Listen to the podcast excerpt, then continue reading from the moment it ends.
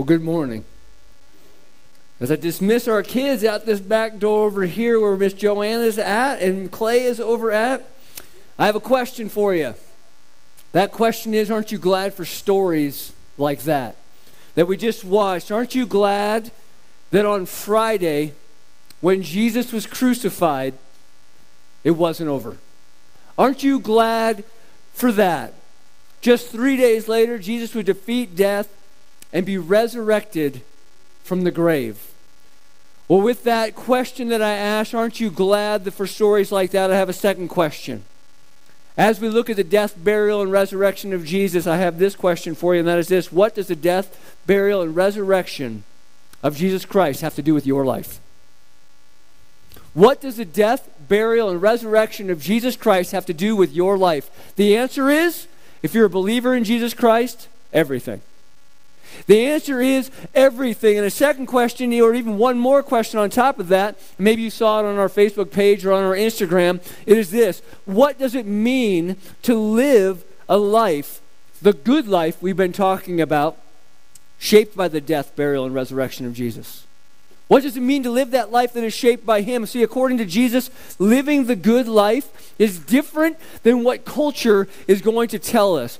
As we're moving through the Sermon on the Mount, I, I want to um, I want to just remind you that every topic that Jesus is talking about in this Sermon on the Mount needs to be filtered through this question.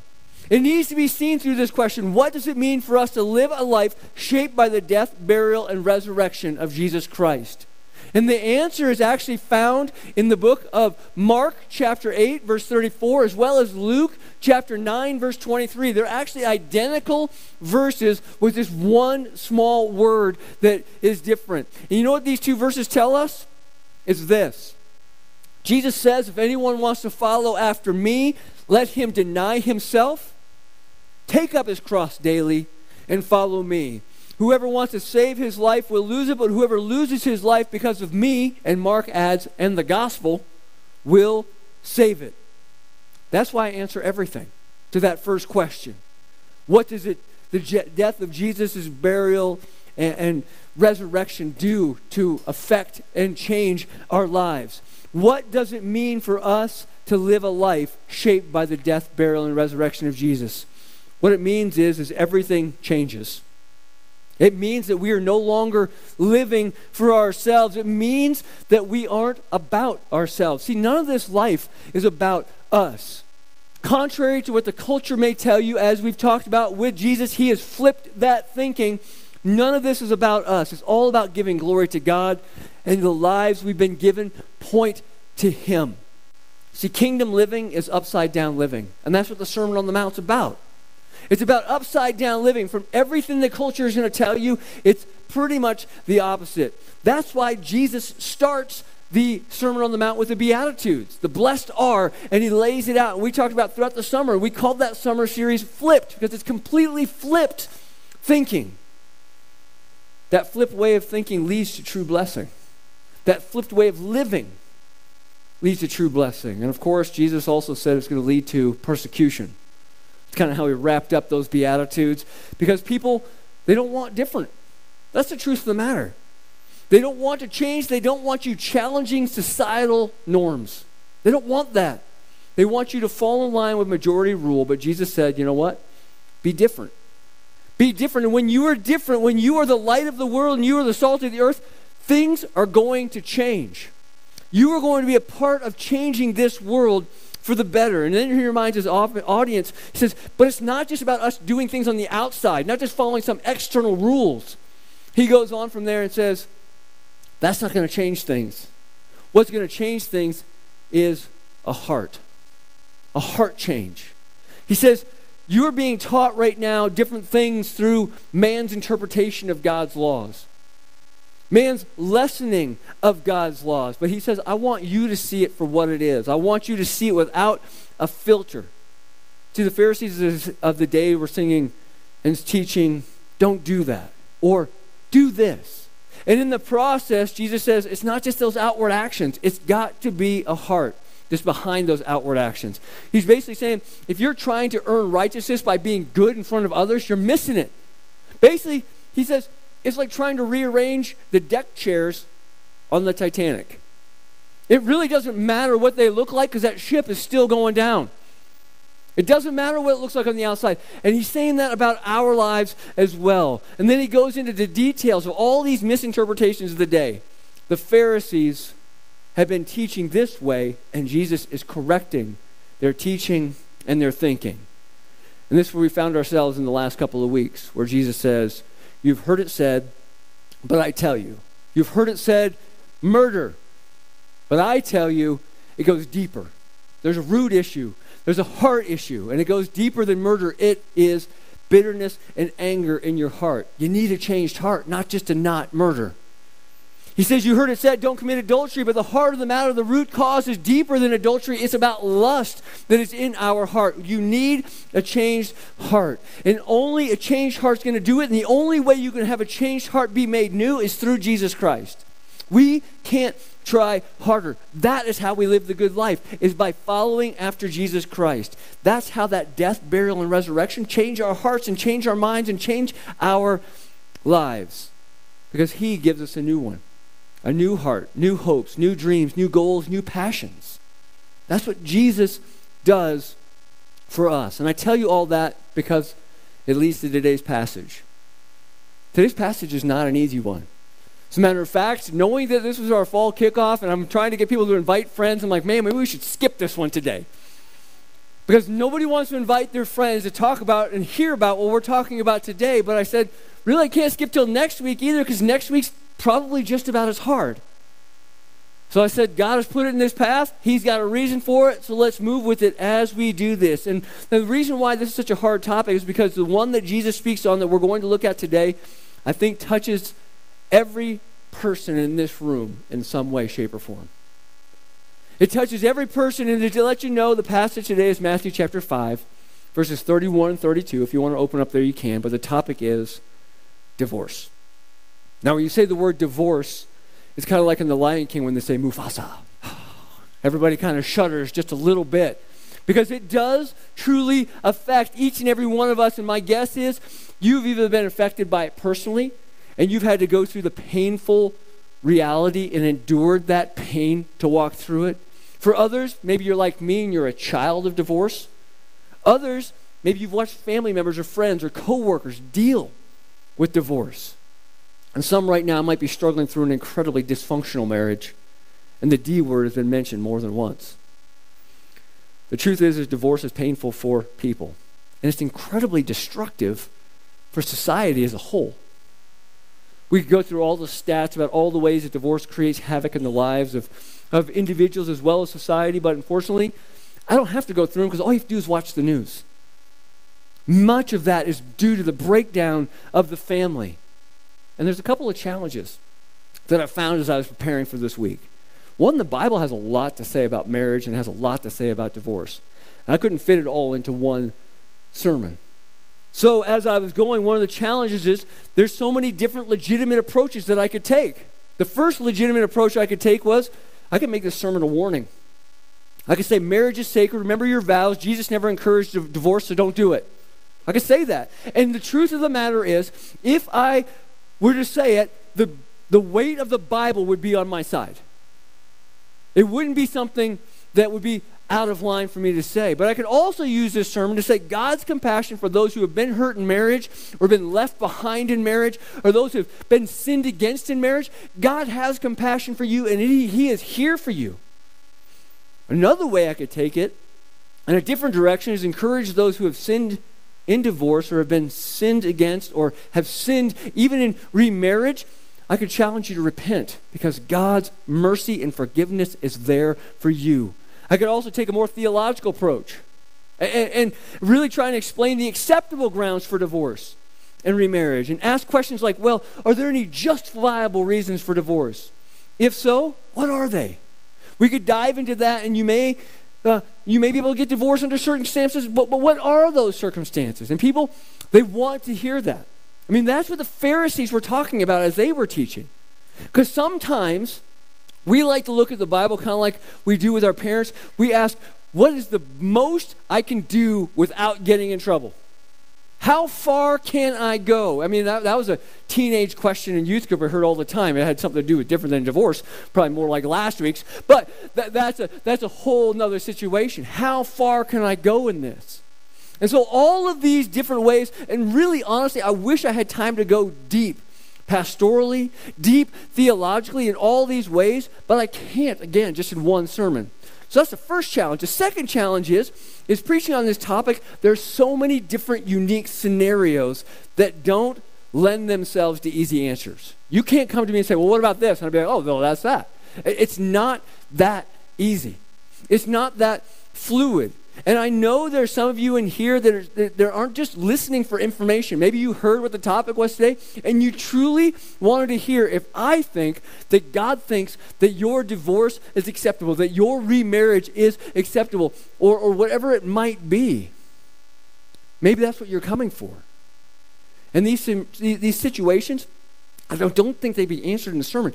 Maybe in a one on one conversation, maybe in one on one counseling, in that way, but it's not always clear right away until you have what is the correct counsel. And the final challenge is, is this. If you've been affected by divorce, our discussion today will be filtered by how you were affected. You will see it through the filter that it is. And I'm going to ask you today to lower those filters. Because what I really want to do is I want to this morning talk about this that it's absolutely critical we truly understand what Jesus thinks about divorce. And even more so, I think it's absolutely critical that we see what he thinks about marriage. Because even though the word marriage is not found in our passage today, that is truly what this is about. That is truly the depth of what this is about. So if you have your Bibles open, Matthew chapter 5, verses 31 and 32 is where we'll be reading. Let's read that together and then we'll dig a little deeper this morning says these words It was also said, Whoever divorces his wife, wife must give her a written notice of divorce. But I tell you, everyone who divorces his wife, except in the case of sexual immorality, causes her to commit adultery. And whoever marries a divorced woman commits adultery. That's a heavy two verses. So let's pray that God speaks to us this morning. Father, we are grateful for who you are. And we're grateful for what you continue to do how you continue to change hearts, how you continue to change minds, how you continue to change lives. And I pray this morning is no different. That we lower our filters for the way that we see things and instead see them for the way you want us to see them. We pray it in your name. Amen. So you may remember that a few weeks ago, we talked about Jesus coming to the Pharisees and, and to, uh, speaking on the, uh, uh, on the Sermon on the Mount, and he's speaking to his group of disciples and the crowd that's listening in. He says, I did not come to abolish the law, but I instead came to fulfill it. I came to fulfill it. And then he goes on from there to unpack some of the fullness of the misinterpreted laws that the Pharisees were teaching. And he really found two of them that he brought up first in the Ten Commandments, and that was murder and adultery. And as you see that begin to take, all of a sudden Jesus takes a left at Albuquerque. And for those of you guys who watched Looney Tunes growing up, you got that reference. He takes a left at Albuquerque. And as he takes that left at Albuquerque, he says these words It was also said, Whoever divorces his wife must give her a written notice of divorce. Now, if you know your Ten Commandments, guess what? That's not in there because he's not in the Ten Commandments anymore. Now he has moved to a teaching of Moses that is found in Deuteronomy chapter 24, verses 1 through 4. This is what that teaching says. What Moses had written it says, If a man marries a woman, but she becomes displeasing to him because he finds something indecent about her, he may write her a divorce certificate, hand it to her, and send her away from his house. If after leaving his house she goes and becomes another man's wife, and the second man hates her, writes her a divorce certificate, hands it to her, and sends her away from his house, or if he dies, the first husband who sent her away may not marry her again after she has been defiled because that would be detestable to the Lord. You must not bring guilt on the land the Lord your God has given you as an inheritance. Now, as we read that, this is what I want you to understand. The reason why I read it to you is that Jesus is not quoting that passage. Jesus is quoting how the Pharisees have interpreted that passage. Because again, the Pharisees were lower, lowering the bar. They are the ones that want to make the hurdle easier to clear. They want to make it easier, and Jesus says, Hang on just a second. Why are you doing that? Same thing with murder, same thing with adultery, now with divorce. So, why would Jesus do that about divorce and marriage? Well, because the teaching of the day had made divorce normal. It had made divorce ordinary. It, it had made divorce no big deal. And when you make divorce no big deal, you know what you also do? You make marriage no big deal. And that's a problem. And that was a problem for Jesus in that. And, and as we begin to, to look at that, when you lessen the institution of marriage that God has created and designed, that is a problem. And unfortunately, we still see it today. We see it today. The institution of marriage is a mess because culture has lessened its importance. As a matter of fact, I found this passage in a book called How and When to Let Go. It gives worldly advice about marriage. Let me read for you. It says, Your marriage can wear out. People change their values and lifestyles. People want to experience new things. Change is a part of life. Change and personal growth are traits for you to be proud of, indicative of a vital, searching mind. You must accept the reality that in today's multifaceted world, it's especially easy for two persons to grow apart. It goes on to say this letting go of your marriage, if it's no longer fulfilling, can be the most successful thing you have ever done. Getting divorced can be a positive, problem solving, growth oriented step. It can be a personal triumph. Now, as I read that, that's painful because that is the view and the perfect example of culture's view on marriage. That is the heart of what they are saying that the most important thing in marriage is you. It is self fulfillment. That is what it's about. Let me be me. That way seems right to a person, especially in this country. But as Proverbs says, the way that seems right to a man leads to destruction. And that is what we have seen. Hopefully, you do know the biblical picture of marriage is a lifetime union of one man and one woman. Did you know that divorce was never a part of God's plan? It was never a part of God's plan. It was an amazing picture of one man and one woman coming together in one flesh. One plus one equals one. That was the idea behind it all. And we'll talk more about that here in a second. But if you go back to Deuteronomy, you need to realize why Moses would even make divorce an option.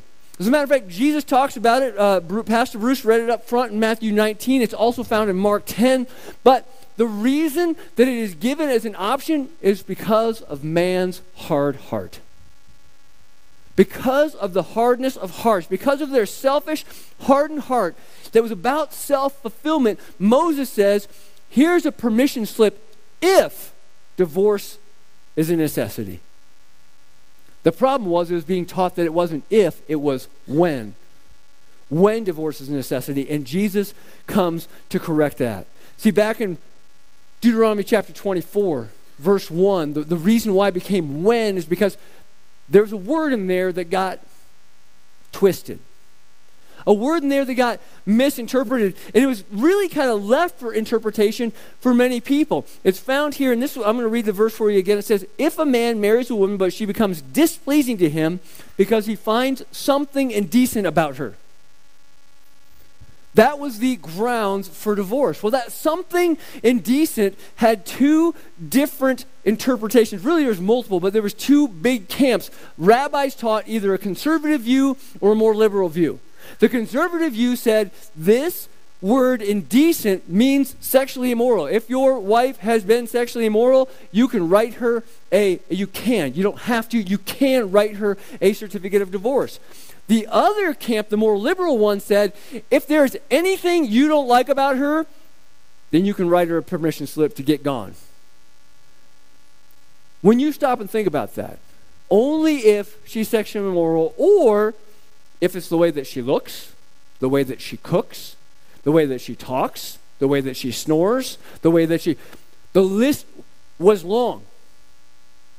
Which camp do you think people are going to fall into?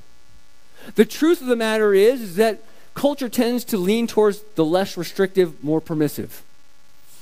And so that's where we see most men follow that liberal thinking, which opened up the door to make divorce normal, which opened up the door to objectify women.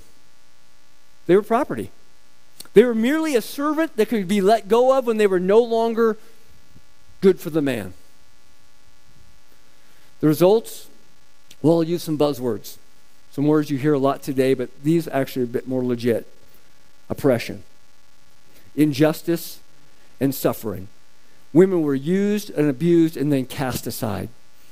They became outcasts. They were left literally to fend for themselves because they were no longer wanted. Well, you know what? When God designed marriage, that was not what he had in mind. And that's not what Moses had in mind, even when he gave permission to do it. It had been twisted and the bar had been lowered. Again, the root issue the heart. The heart was and is the problem. The selfish, darkened heart had an unhealthy view of marriage. They were looking at marriage through this weird, self centered lens. And the attitude, if, if you want to paint with a broad brush, marriage is great as long as it goes my way. I think we kind of still feel that way. But Jesus wanted them to understand that every legitimate marriage is an act of God. It is a God forged union where two become one. The one plus one equals one. He says, guys, you died to yourselves. You died to your individual desires, and you are syncing your life with another. I'll quote one of my favorite movies growing up Rocky talking to Adrian as he's preparing to propose to her. He says, Hey, you got gaps, I got gaps, we fill each other's gaps. That's the mentality of marriage.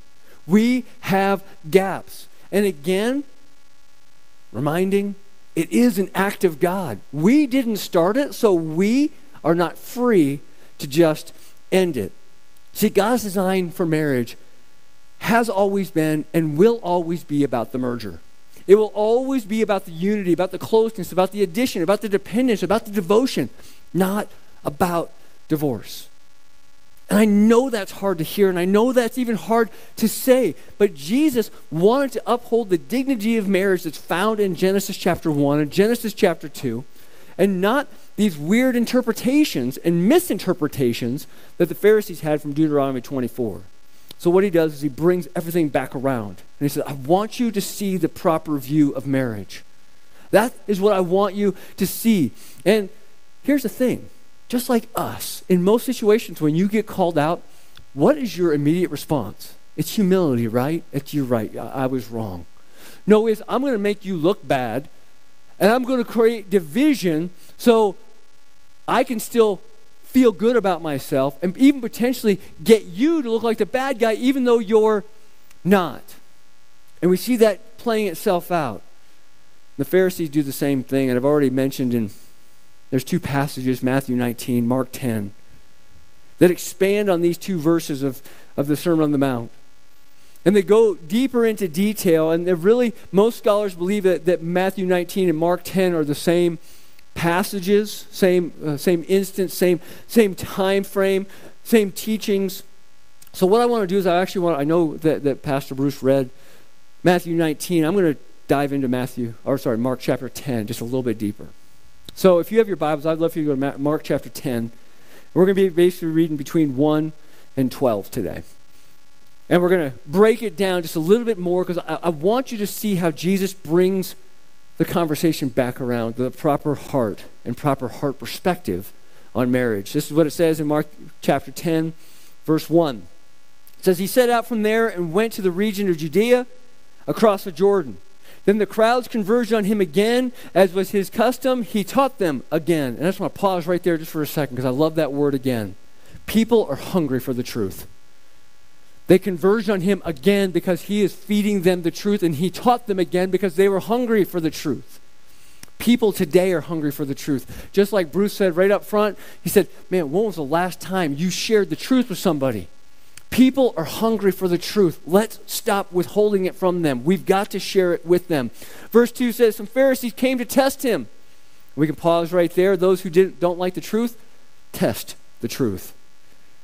They wanted to make him look bad. They wanted to paint him into a corner. They maybe wanted to cause him to have some divisiveness, at least in his answer, because if that divisiveness came from his answer, there'd be divisiveness in his camp.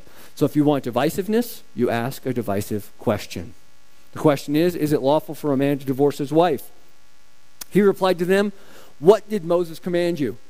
We've already talked about Deuteronomy 24. It was not a command. But they've been teaching it as a command.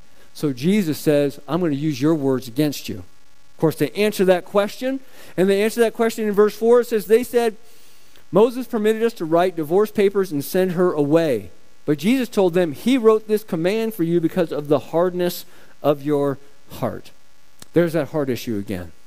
When you look at Deuteronomy 24 in context, it's clear that the point of passage is not to validate divorce, but instead, the purpose of the passage was actually to ban men from using women and abusing women to keep them from divorcing and then trying to remarry the woman they already divorced.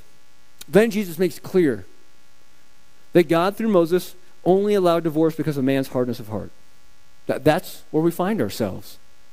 Divorce is not a legitimate solution to marriage problems, just to let you know that. It's not a solution to sin. No, divorce is due to sin. And we have to see that. And as looking at De- Deuteronomy 24 in context, we see that divorce isn't allowed for the purpose just to break the marriage covenant. That's not its purpose.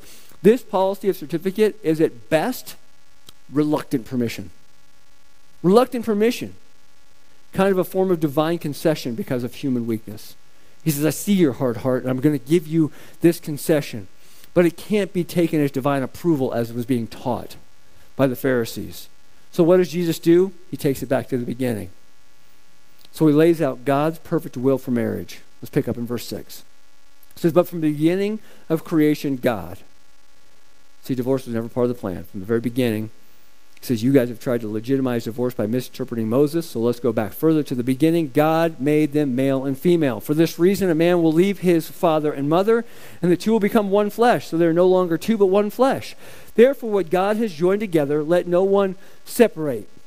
When they were in the house again, the disciples questioned him about this matter. He said to them, Whoever divorces his wife and marries another commits adultery against her. And if she divorces her husband and marries another, she commits adultery. Told you correlating passage, Matthew 19:10. I love the way that that one wraps up when it says this in Matthew 19:10. His disciples said to him, "If this is a relationship between a man with his wife and it's like this, probably shouldn't get married.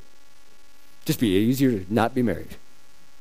And really, that what we just talked about is an entire sermon itself.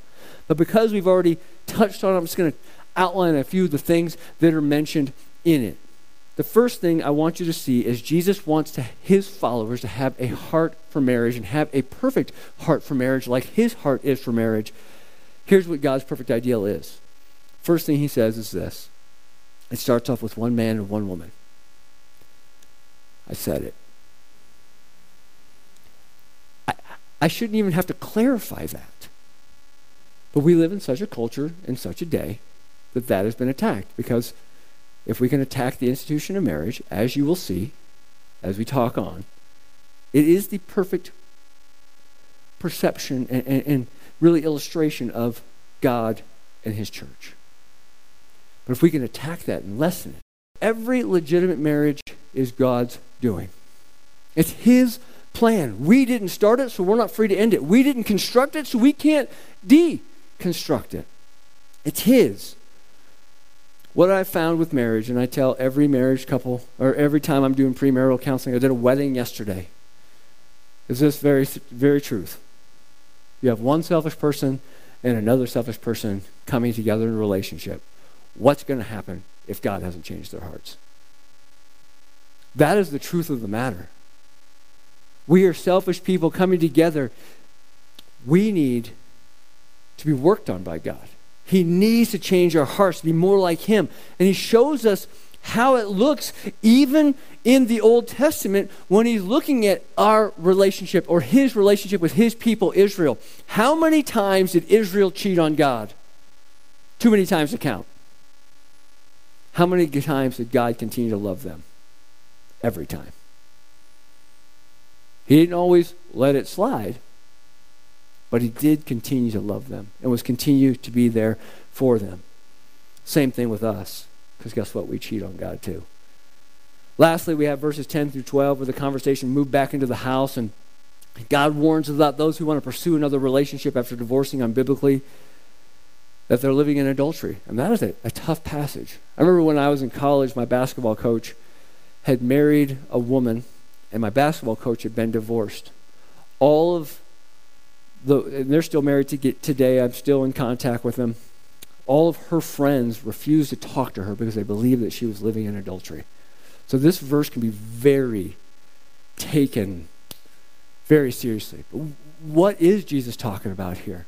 What is he trying to, to lay out there? I mean, the disciples are confused. If you're confused, know the disciples are confused because they're, they're literally saying, What the world are you talking about, Jesus? What is it that you're trying to do? And he's saying, Here's the thing. Rather than viewing divorce as a way to solve your marriage problems, we need to see it differently. He's saying, You guys are actually not jumping out of the frying pan and, and getting out of it. You're actually jumping out of the frying pan and getting into the fire.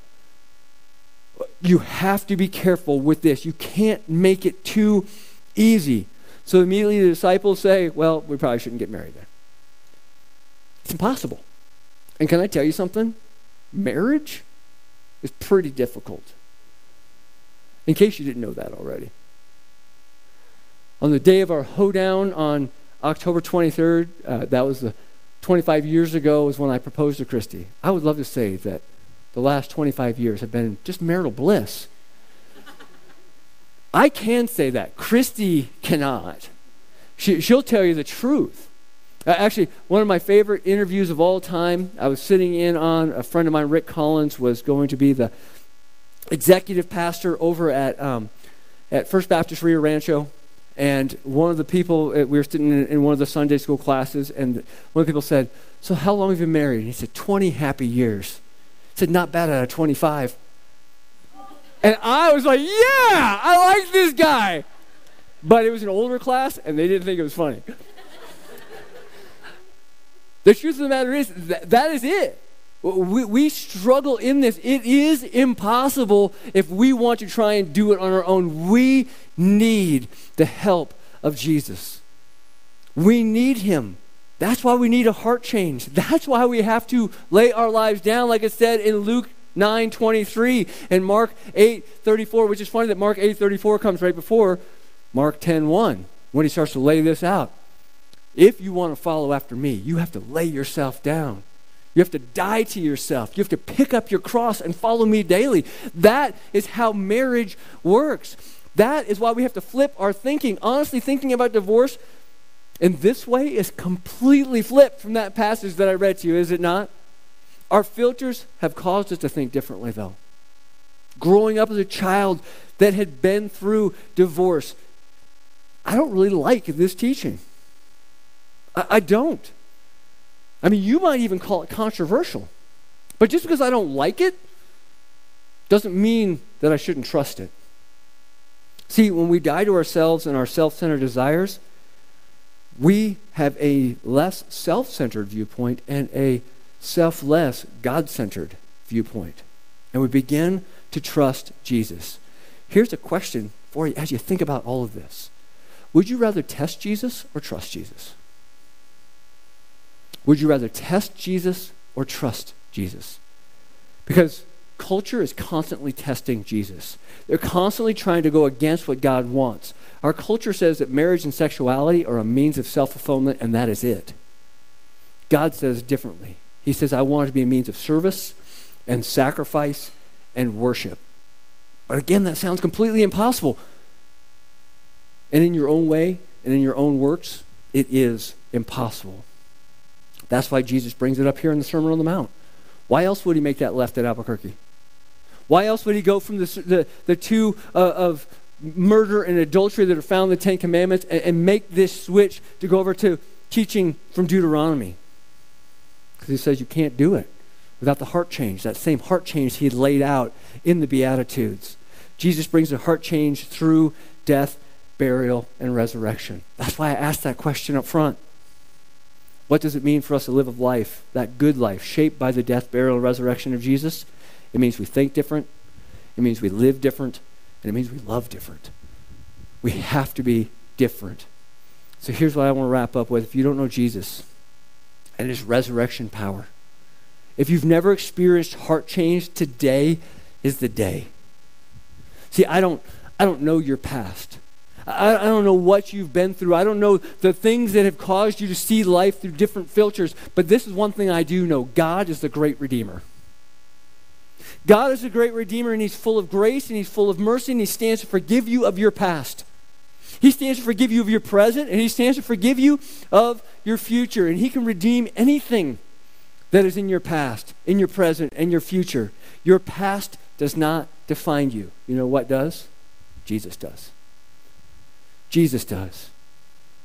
And if you know that already, if you've experienced that already, if you live in the light that Jesus has changed your heart and now has changed your life, I would challenge you to share it, to let people know about this amazing God that we serve.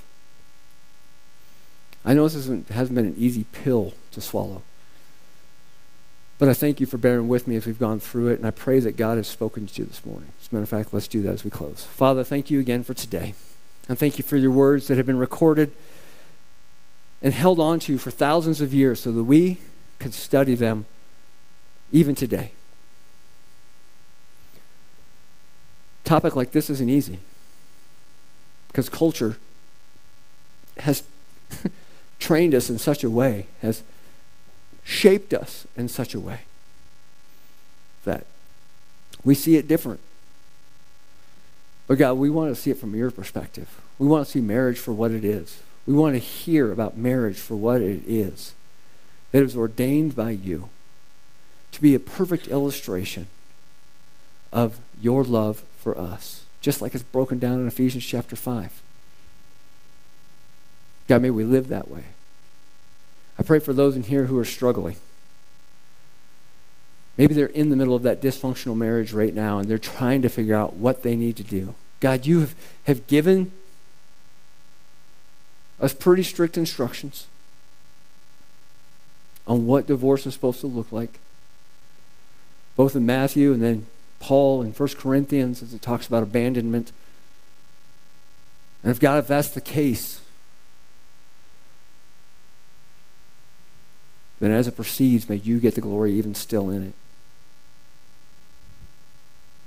But God, we want to see reconciliation. Because that's what you've done for us through your Son, Jesus Christ. You have reconciled us to yourself by sending the perfect sacrifice. If there's people in here that don't know that, may today be the day they find it out.